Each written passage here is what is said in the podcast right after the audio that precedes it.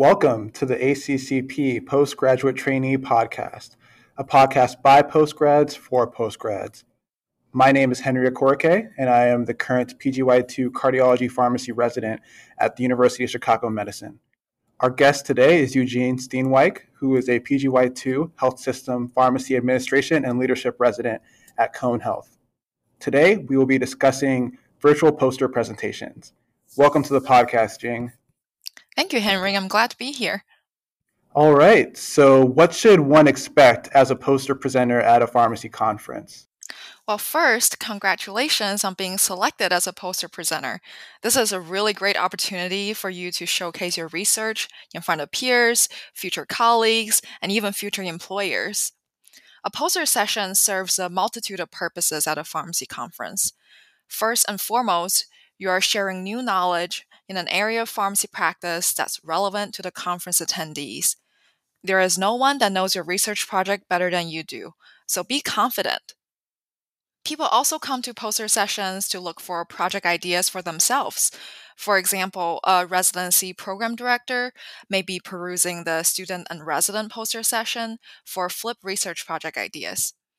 And lastly, poster sessions can serve as an efficient and targeted networking session. You get to meet people who may share a similar clinical interest or practice in a similar setting to yours, and you'll be surprised at how well they will remember you after the conference. As a poster presenter, you should also expect and welcome questions from your viewers regarding your research project. In my experience, people tend to have the most questions about the study method.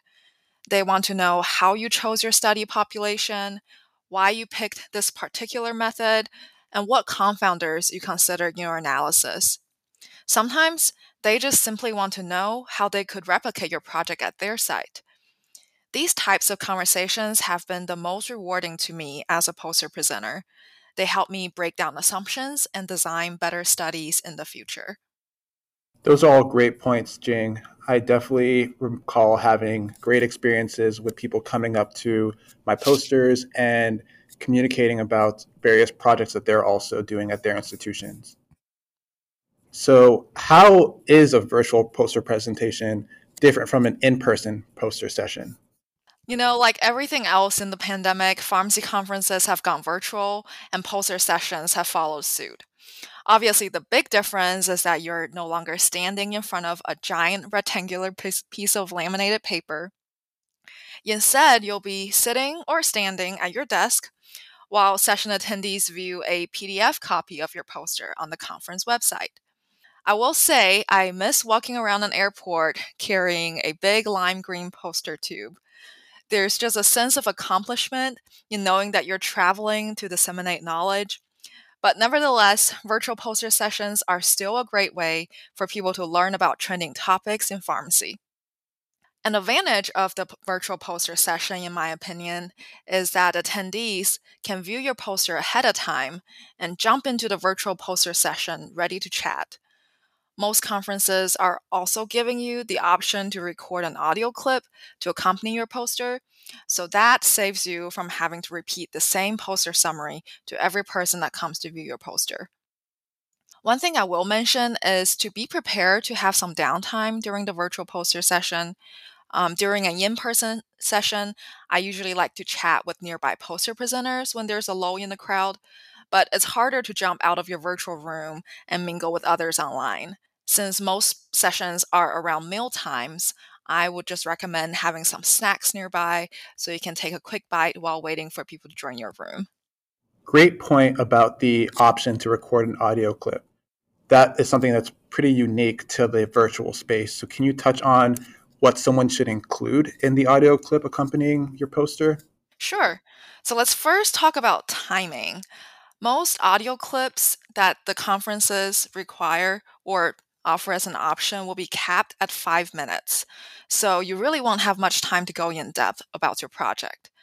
Plus, in the world of fifteen second videos, most people's attention span is really not long enough to retain all that you say in five minutes. Therefore, it's really important for you to highlight what makes your project unique or innovative or thought-provoking and give the audience some quick take-home points. Because the audio clip will be playing in the background while viewers read your poster, you should help guide the viewer as if you're presenting in person. For example, you can say something like, the graph in the middle right shows X Y Z, or as shown in the red circle at the top. This will help make your audio clip a more immersive experience for your viewers. And I would say don't be afraid to repeat what's in your abstract or on your poster in the audio clip. It's hard for people to try to read something and listen to another thing at the same time. So it's best to just summarize what's on your poster instead of using the audio as an opportunity to include additional information. That should really be reserved for the video chats. And finally, end your audio clip with an invitation to learn more about your project in your video chat room. You will find that most poster submission portals have limited audio recording capabilities, so you'll have to record the entire clip in one try. The pro tip here is to type out your script verbatim and practice a few times before recording. This will make the actual recording go much more smoothly. Great considerations for including audio clips for presentations. I think one of the more important things to remember is to almost use it to, like you mentioned, highlight and show what makes your pro- project unique and thought-provoking instead of just simply restating everything that you plan on already saying during the session. You got it, Henry. So, moving on, what are some important logistics to consider when preparing for a virtual poster presentation? Yes. So once you've submitted your poster and your audio recording, your next step should be familiarizing yourself with the conference's virtual presentation platform. This will likely be different from WebEx or Zoom, so make sure that you test out your technology ahead of time and know the basic functions like mute and unmute, how to see all the participants, how to view the chat, how to share your screen, et cetera. The conference website should have tutorials on how to use this, and you should definitely reach out if you encounter any technical difficulties. Then on the day of the presentation, it's important for you to find a quiet, well-lit location. You should dress business or business casual, or at least up top. I would recommend eating a snack or light meal beforehand and avoiding lots of caffeine that day. The nerves, in combination with caffeine and a heavy meal, can really lead to an upset stomach, and we want to avoid that during our virtual presentation. Then, once you're physically and mentally ready, you should set up your computer screen.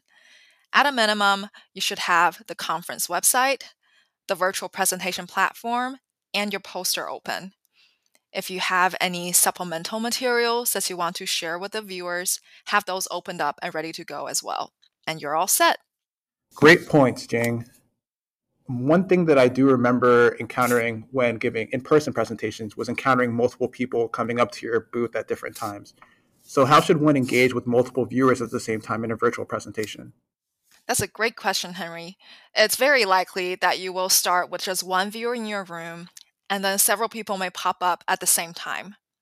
Now, there are a few possible scenarios.